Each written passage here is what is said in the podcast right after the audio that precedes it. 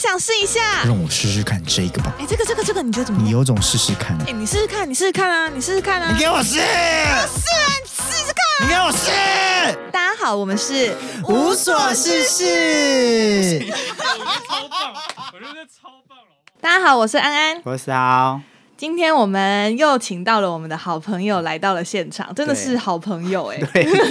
我们真的是大概每一个礼拜大概都会聊个一两句，哎，有一两句吗？超过，大概3-4句。我还没介绍，等一下我还是没有介绍你们俩出来干嘛？说不定你们听众早知道我们是谁啊，这声音太熟悉了，真的已经不是第一次了，不是第一次听到。我们欢迎草木谈心 ，Hello， 大家好，我是草，我是木，让我们一起来聊心。要把它接完，没有，就是有一种讲完之后好像要接，对啊，不然好像有点怪怪的感觉。好啦，今天很开心遇到他们，他们又来，而且重点是他这次来台北，因为上次是我们去台中找他们，这次他们来台北找我们，没错，很开心，对啊，很开心又见到他们，来到了丝毫的 room， 太有默契了吧？因为我们那个跟治疗师合作，我们上次去配音的 room， 对，然后用那个润南的润的梗，对，哦，对，你们觉得丝毫的 room 怎么样？丝毫的 room 很有丝毫的风格、欸，对啊，很多文青的东西，对，其实他是一个小学霸。小学霸为什么就是看很多书，爱看书的孩子，没办法、啊，就大学没在读书，像恶补这样子吗？没有，就自己很比较喜欢看一些课外的东西，因为这些东西都很文青啊。哦，你说就是对，它丝毫的墙壁上有非常多的刺绣跟画，嗯，对，但那些东西都不是他做的。可是他会把它贴在这，对，因为最主要是因为我那时候在找我自己，所以其实别人画我的时候，我会觉得原来那是他眼中的我，所以我其实在找我自己的时候，我就觉得别人画我，我会想把它留着。我突然发现墙面上有那个，他的玻璃上贴了一根阴茎。突然吧，你现在知道？对我刚刚没有看到哎、欸，那个位置到底就是要怎么使用？你说我吗？那是观赏用，观赏用，这个我是不会播的。那等一下我们就要3不5时讲一下丝毫的玻璃上有一根阴茎，很难剪，你剪不掉。到底要不要录音？我们不是已经开始录了吗？这样气氛比较愉悦一点。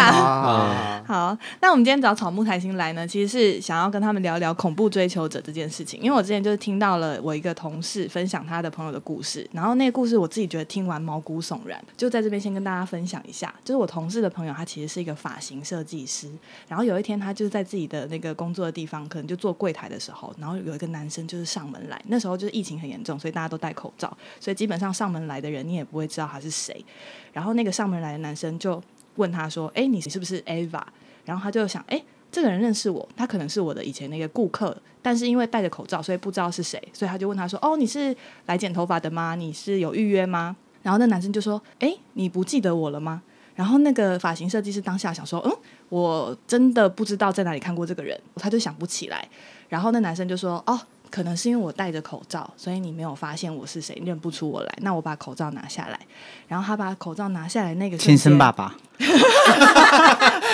I'm your father Call me daddy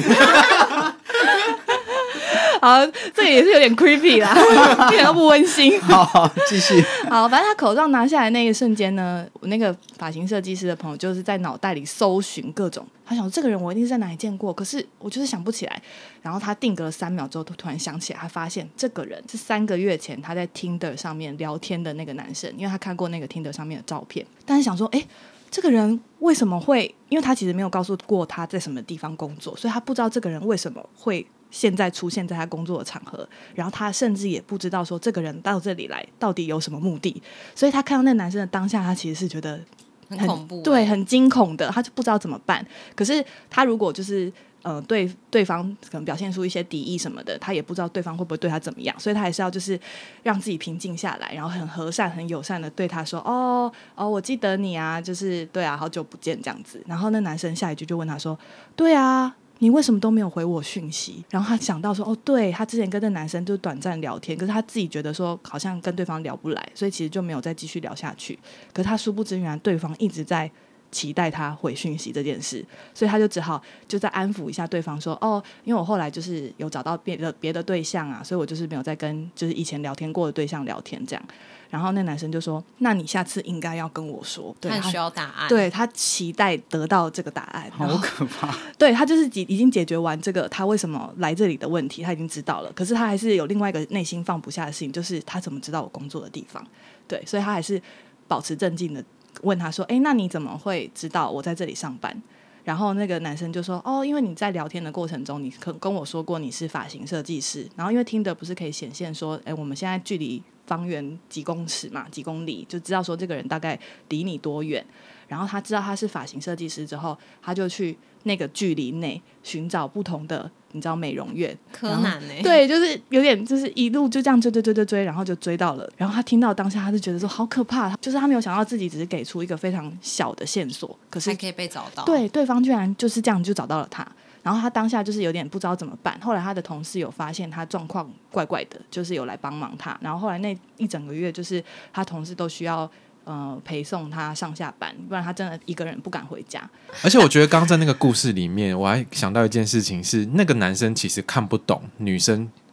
传递出来的社交讯息是我不想要跟你继续有接触或联络，那个男生是看不懂的。对，就是一般来说如果我们在社交软体上面你不继续回一个人的话，表示我对你也是没兴趣。对啊，那大不了你就是知道这个人对你没兴趣，你再去找下一个对象就好。可是他就是要追根究底的得到答案。对，而且他那个女生也是给他一个借口而已，就是说，哦，我现在因为有别的对象，所以我没有办法回复你的讯息。可是他后面说，那你可以下次要告诉我，代表说他读不懂这种所谓的非语言讯息或是人际社交这些潜规则。对，为什么会这样子？我们能听众听得懂那些就是很专有名词吗？没有啊，就是那个你们可以解释一下。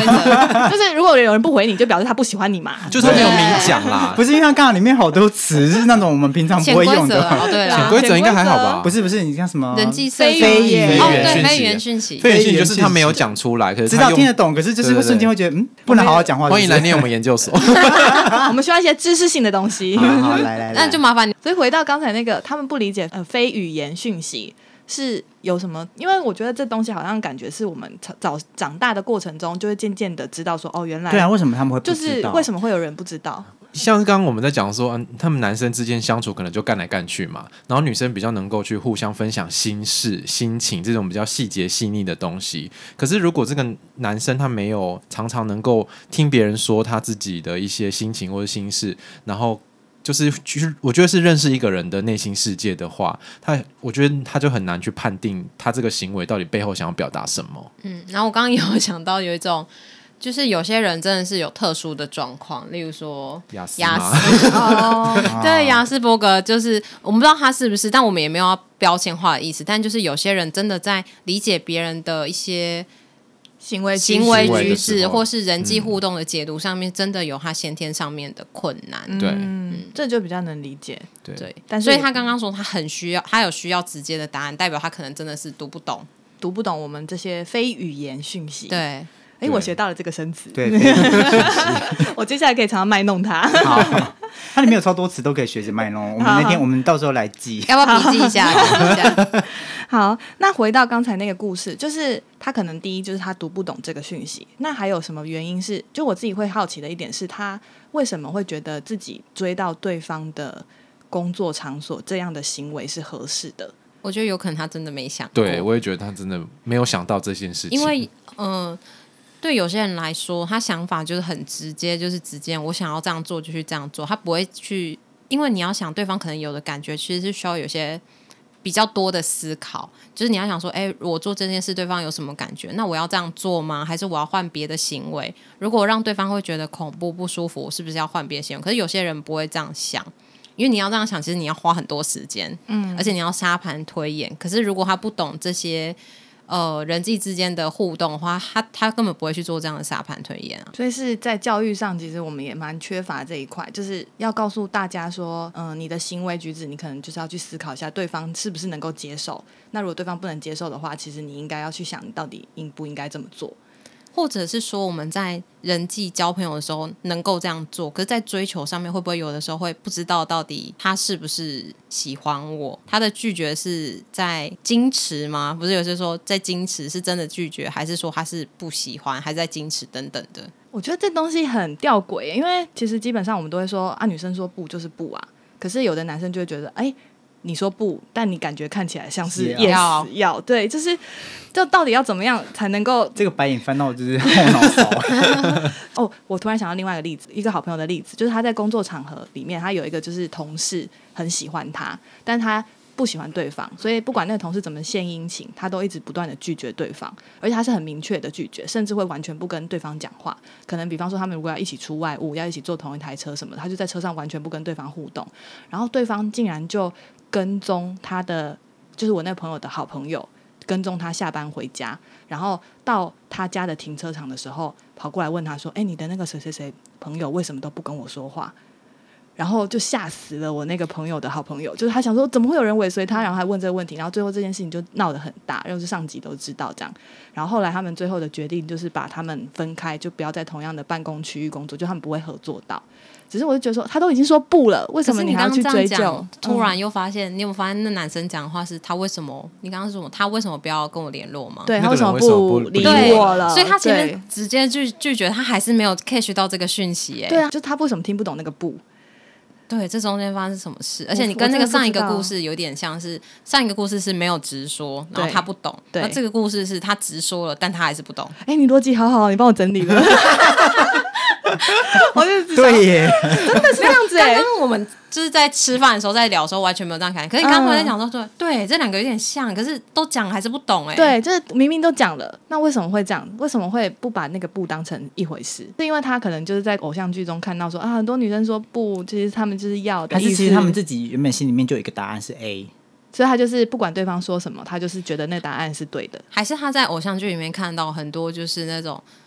锲而不舍追到最后就追到的例子，所以他觉得自己其实就是在那个路上而已。对啊，偶像剧放过我们吧。你们觉得偶像剧很多那种就是追到最后就是追到手了，可是在现实生活中不一定这件事情会发生，有人家会可能觉得很恐怖。对啊，就是你没有去考量到对方到底能不能接受你的追求，可是你一直不断的要给对方非常多，就是或者是示爱，就觉得好像一定要让对方知道，可是对方就已经没有办法接受这些东西了。然后偶像剧又教我们说没关系，你只要继续努力，有一天就一定会成功哦，那种感觉，转角遇到爱啊，就会感动对方哦什么的。而且我刚刚有想到，就是有一些色情片里面，其实那个比如说女生也会一直说不要不要不要啊，日本的还可以抽空回答他的问题只是我想说想讨论一下就女生也会一直说不要不要不要，然后可是最后还是会发生性行为啊，真的也是这种教坏的、欸，真的是教坏、欸。对，就是一些很奇怪、很扭曲的，就是我们之前也好像也有提过吧。我们想要提倡一件事情，就是 only yes means yes， 就是应该要发生这些事情之前，应该要先确认对方的意愿，对方说要或是说好的时候，你才能够发生。没有，就是好就是好，没有什么不要就是要，不要就是不要。对，不要就是不要。嗯，好绕口哦。对啊，我觉得。对那个男生来讲可能是真的蛮困惑的，我猜他心里面可能有一些讯息是让他觉得很问号，为什么现在会这样、可是他明明以前是怎么样啊，以前可能跟我互动的还不错、哦、对，好像刚开始的时候可能他们还就是也不知道朋友的阶段，但就是会聊天的同事，对对对、所以可能刚开始就正常的交友关系，只是他到最后就是他那个追求行为让对方开始觉得不舒服的时候，对方才疏远。那会不会是因为他觉得说啊，你以前就曾经跟我是还不错的关系、为什么现在变这样？但他不知道原来是自己中间的那些举动导致对方没有办法再继续跟他相处，或者是那个女生可能还是有释放出一些讯息，是觉得让他觉得还有机会，类似这种，就是他可能会觉得说啊，我做了什么事情你也会回应我啊，为什么可是你现在又不跟我讲话？可是他的回应有可能是因为同事间的关系，对，他可能是基于一种人情或是人情，所以不好意思很直接的拒绝他，因为还会遇到啊。对啊，可是我觉得他可能某种程度也是看不懂。那为什么我们有时候会就是急迫的只想把自己的好意或者自己的想法，像比方说第一个故事就是他渴求一个答案，那第二个故事就是他希望可以对方完全的感受到他的爱，就是会很急于的把自己的想法跟感受想要让对方知道，就我很好奇的是在这种情况下，因为一般来说如果是我的话，我还是会去想说我即便我想表达我的爱，那我也要想对方到底能不能接受，所以我会去思考这一点。就我好奇他们的逻辑，就他们从来就是没有觉得说自己这样的行为会去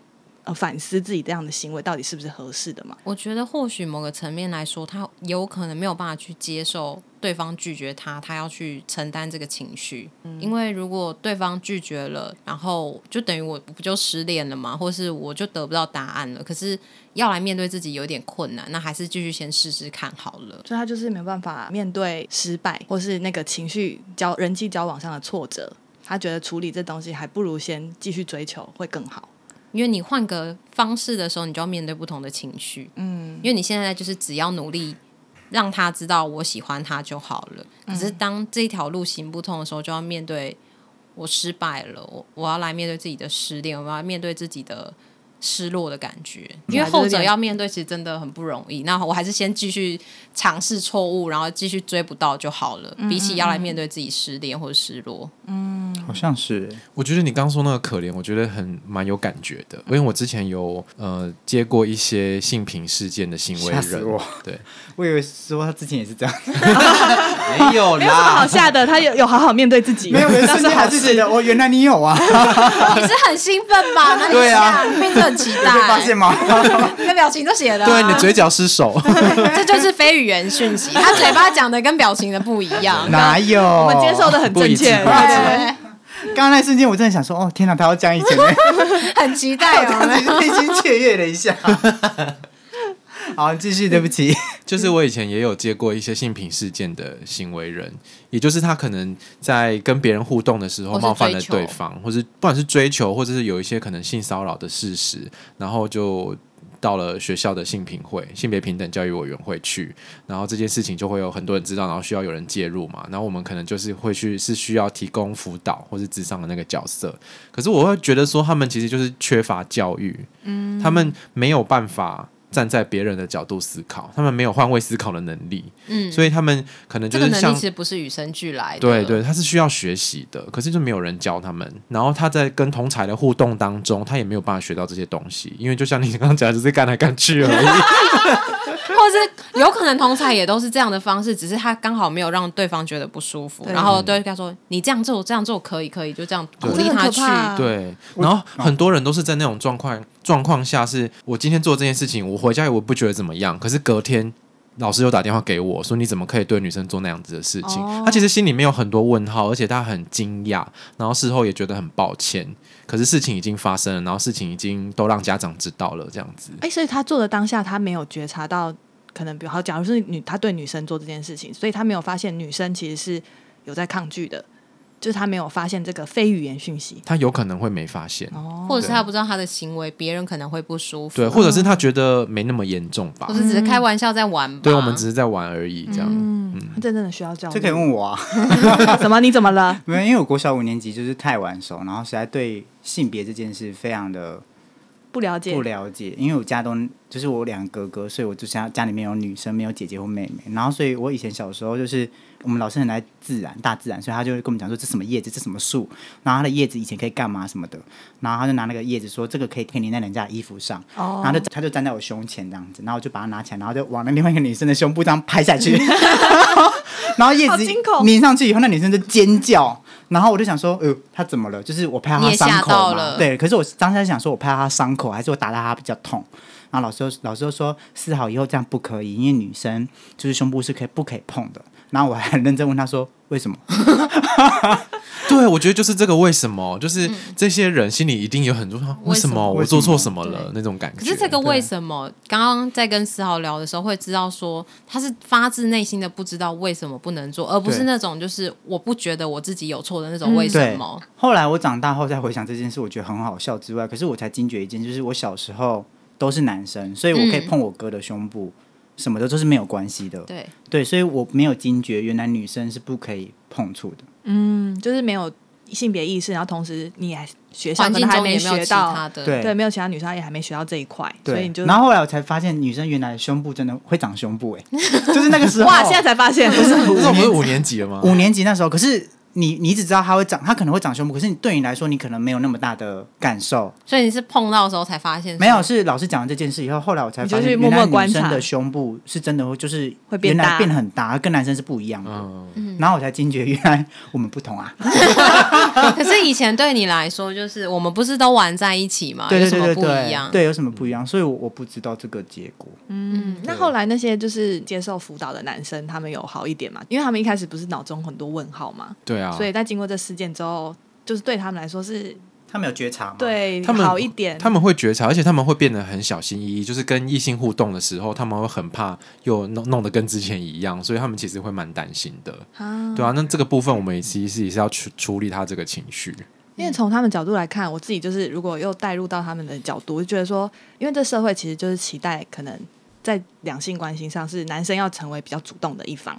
所以他可能就成为了，但是他又没办法拿捏好就是跟女生互动的距离，然后学校也没教，所以他就是在主动的过程中，他可能就是会不小心让对方觉得不舒服。这距离真的是很难拿捏，因为没有人告诉你，或是也没有所谓的标准答案，你要做到1到10分要做到几分可能会成功，因为你这个做你可能对思豪可以，可是对安不一定可以，这很难欸，这很需要就是那个个人的经验，对经验，然后你的观察，然后等等的。对，然后如果他在这样的，就是比方说像刚才你说的性平的例子，那个男生他在这样的人际互动关系中受挫，那他接下来可能就是会很难再，或是不知道如何再去进行他的下一步。可是这个社会可能又期待说，哦，男生就是应该要做一个比较主动的角色什么，他就感觉会卡在那个角色里面，不知道怎么办。怎么？为什么你要笑？笑屁呀！你又想到什么？我想到一个大学大一的时候，然后就是去学校上课，然后就有个男生就是在班上就跟女生讲话说，你知道吗？这里骑车谁最快？因为他新竹人，然后我在新竹读书，他说骑车谁最快？然后大家都说谁？他说我，然后用这种方式，然后他其实后来才发现，他其实是想用这种方式追女生。哦，我没看懂欸，我刚刚真的没看懂。骑车骑最快跟追女生有什么关系？他其实就是说告诉别人说我飙车很厉害，我很帅这一类，结果女生就是冷冷的看他，然后就走开。这个故事很可怜欸。然后其实我当下听完这句话的时候，我起鸡皮疙瘩，然后我一直在旁边想说怎么办怎么办，这个画面好尴尬，因为我最怕这种尴尬画面。然后我就一直想说他是不是没有觉察，然后后来过了半个学期，哦，他还是这样子，然后大学4年就单身。靠实力单身，靠实力，真的他真的靠实力。我想到这件事，我就觉得他一直没有觉察，所以他一直以自己飙车很快这件事情当做自己的卖点，对，就是觉得自己这部分很帅。而且他那个我是拿那个大拇指，然后指向自己说我，而且他是台工，然后很骄傲的眼神这样子。哎、欸，这样子有一种很像那个很像动物在求偶的感觉，就是要把自己最好的那一面展现出来。可是有的时候你在追求或是在想要吸引别人注意的时候，不是把自己所有的全部最好拿出来，而是相处过程中很多互动的东西。嗯，因为毕竟我们不是动物，我们不是只是要交配，很像孔雀在开屏欸。对，我们不是只就是我们不只要交配而已啊。我羽毛最漂亮哦，跟我交配吧，这样子。很像动物。对，但是我们不是这样子的。你是不是刚刚讲完，其实你还是抓不到他在干嘛？对，因为我刚刚想说，这故事的重点是，对我刚刚一瞬间也愣住，我想说是什么意思啊？对，是不是都听不懂？其实后来才知道，他其实在跟别人讲说我很棒来。对对对，你当下就懂吗？我当下其实瞬间想说他干嘛这样讲，过1-2次以后我才惊觉，对哦，就他一直在重复，对不对？就是重复，他讲他自己多棒，哪些地方很棒，然后就是那种大拇指指向自己的那种，然后你就觉得尴尬死，我要自杀。啊，可是重点是都没有人跟他说哎。他真的好悲情哦。 你怎么跟他说？你自己想想看，你怎么跟他说？如果是你当下要看，我会先把他的大拇指凹回去，让他不要这样。可是你们没有很熟欸，你要怎么就是过去跟他说，比如说先生，我觉得你这样子没有用。没有他说，因为其实你也没有，你可能也在那个时候也没有想要恋爱，你也不是恋爱高手，你也没有那么有自信跟别人讲说你这样不对。我知道了，你就是带着一个好奇问他说，那个你想表达的是什么啊？就是带着好奇说我看不懂，然后会不会别人也不知道，会不会被打啊？如果这样的话之后就放生他吧。哦，对啊，所以说先被打完以后再没有被打完之后别人会觉得哦他真的好坏哦。算了啦，那就带着一个好奇的心，就靠实力单身嘛，不知道现在过如何。不知道他有没有发现，就是这其实不能拿来当卖点。已经毕业10年了，不知道他还好吗？脸书上去看一下有没有结婚了。好，我再跟大家说，我去找一下。说不定有人会很欣赏他这样子的态度，会觉得很可爱之类的。说不定会有人真的很喜欢骑车很快的男生啊。说不定哦，对，我们给社会很多希望，对，祝福他。我觉得这个应该要做调查。但我觉得有时候就是可能我们大学或者是高中的时候会对这样的人会觉得说哎，就是觉得他怪怪的，可是真的长大以后反而真的会有觉得这样子的怪是可爱的人，就是你的世界越来越广之后，真的总有一天会遇到一个可以接受你这样子的人。对对啊，世界这么大，希望哦、啊、你自己在偷笑，你的肺源讯息又失手了，被发现了，自己在讲这句话一直在偷笑、啊。讲完之后发现会吗？会吗？真的会吗？你真的没有怀疑自己讲出这句话？你现在开始讲，我就越来越怀疑了。好了，每个人都值得被爱哦。对对，是这样没错，总会找到欣赏你的，真的。哇，好正面哦。好啦，那回到那个就是刚才说的追求的话题，那我想问的就是追求对方的时候什么样的心态才会是最健康？如果对男生来说，就刚刚的故事就是会导致他们有点进退两难，就不知道如何去拿捏追求这件事情，然后同时可能社会就会期望他们说啊，你应该要成家立业，你应该要有个女朋友什么，然后他们就会在一个年纪上就很卡，就觉得说哦，为什么还到现在还单身，可是我又追不到，然后女生好像又对我都没什么兴趣，那他应该要怎么样在这件事情上保有什么样的心态才会是比较健康的，也是为了帮帮就是台湾广大的男性们。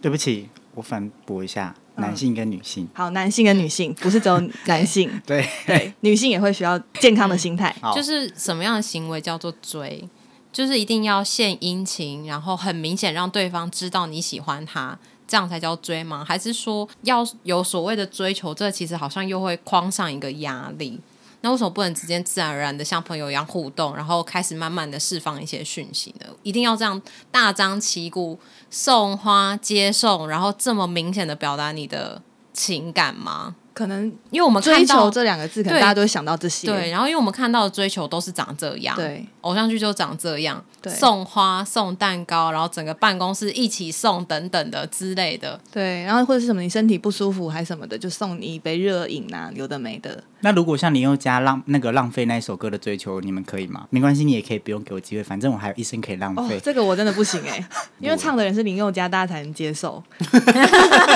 就跟波特王一样嘛，在撩妹的时候，是一个帅哥，一个路人，然后在那边每次他默默看，你说没关系，你也不用给我机会，反正我还有一生可以浪费，多可怕！我觉得有点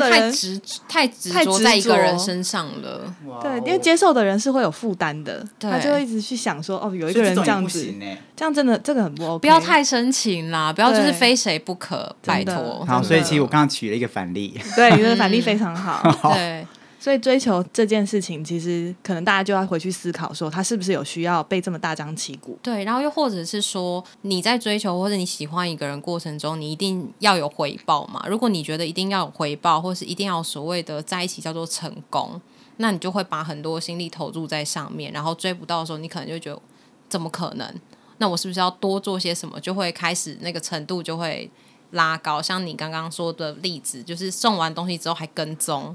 就那个程度是往上增加，因为他本来的方式已经不行了，可是他没有想到说是不是我们真的不可能，他就觉得那我就用更激烈的方式看看会不会成功。我觉得回到刚刚那个追求的主题，我刚突然想到就是暧昧的时候好像都是不把话讲清楚，就是我们会用一些行动来表示我对你可能有一些心意或有一些意思，可是我们有时候不会很直接的明讲，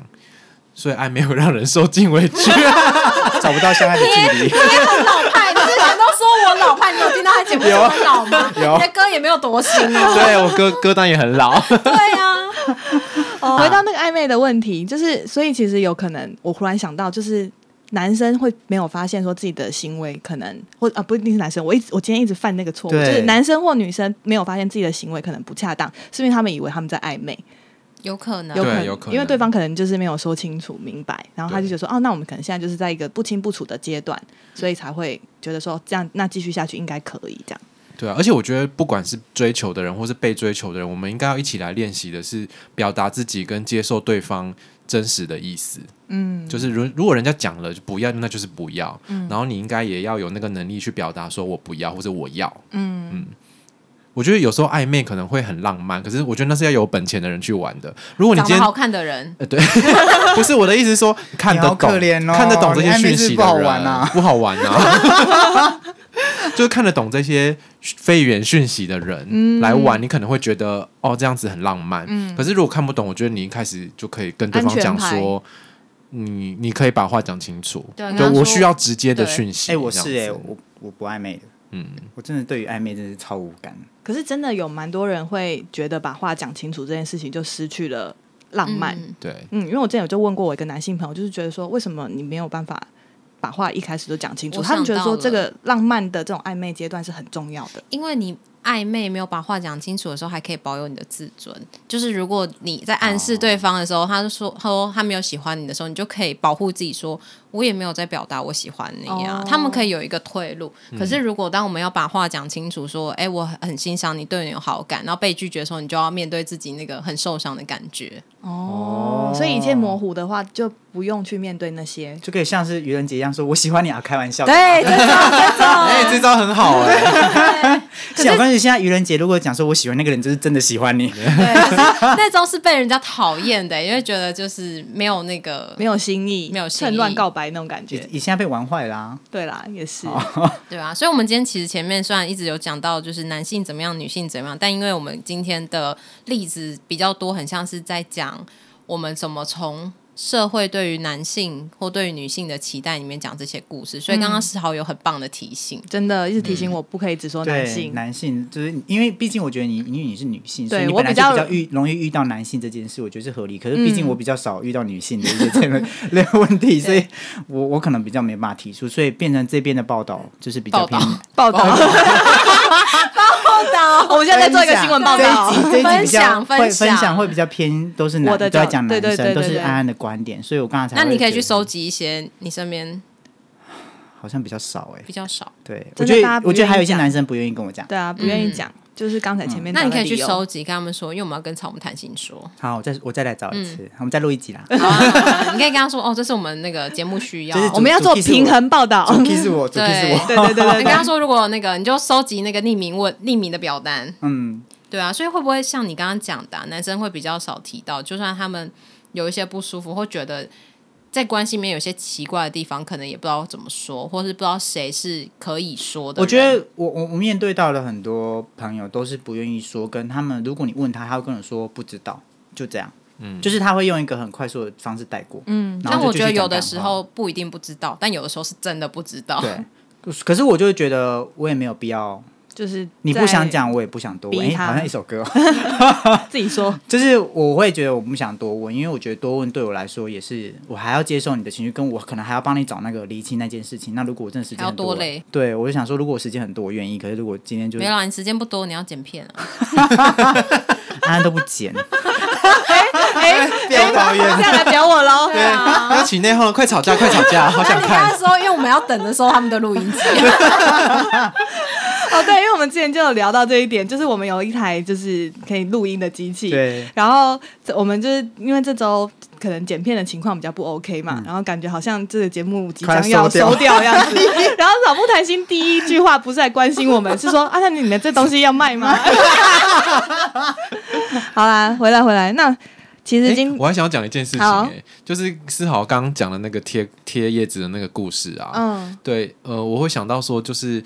现在比较新的那个身体界限的教育是，不管你是男生或是女生，其实你要碰对方的身体，然后不管他的性别，其实都是要尊重他的意愿，就不是说男生跟男生互碰就很 OK 都可以，然后女生跟女生互碰也都可以，这样其实有一些女生被女生碰也是会不舒服的。我之前有遇到一个例子、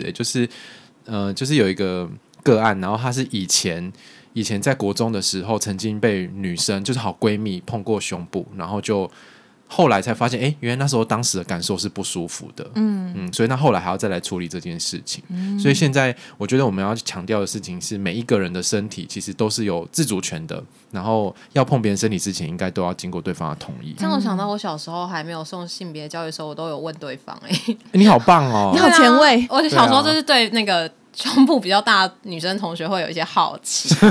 所以你会说哎、欸，我可以摸一下吗这样子。对，因为我们国中会上游泳课，就是一定要在学校里面上游泳课，然后那时候就会问同学说我可以搓一下吗，我们要摸，我们要就是做什么，就说可以搓一下吗，然后后来发现哎、欸，真的不一样跟自己的不一样，搓了自己的。对，我那时候问他们就 OK 就是这样搓一下他会觉得自己很像动物园里面被摸的那个，就是摸兔子啊狗啊那些区。我刚是歪掉了。你刚歪掉什么？我刚才想说他是好大胆，然后他在那边讲一些很18禁的东西你知道为什么？因为今天早上去录歪掉了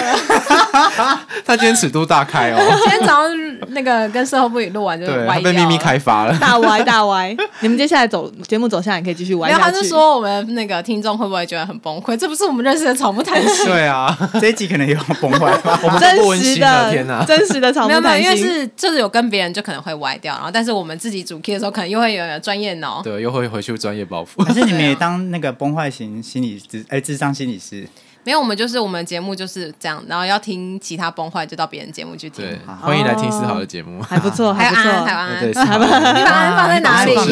糟糕了，你只有我啦。我知道你眼里只有思豪。我现在是要 cue 你，你才会回到麦克风前面，不然你要躺着。哇，好呛哦！哇哦。厉害，果然录了第二次音就不一样，第一次还在那边很客气，真的很客气，现在互呛话要讲不讲的，你现在就把思豪逼到一个角落了。对啊，因为现在已经录第二次很熟了，有没有？超熟，隔了几个月啦。我们上次录是什么时候？6月吗？哎，那还蛮久的，3个月。但我们3个月中间一直有在互动，对啊，所以已经熟到变成现在这集这样。你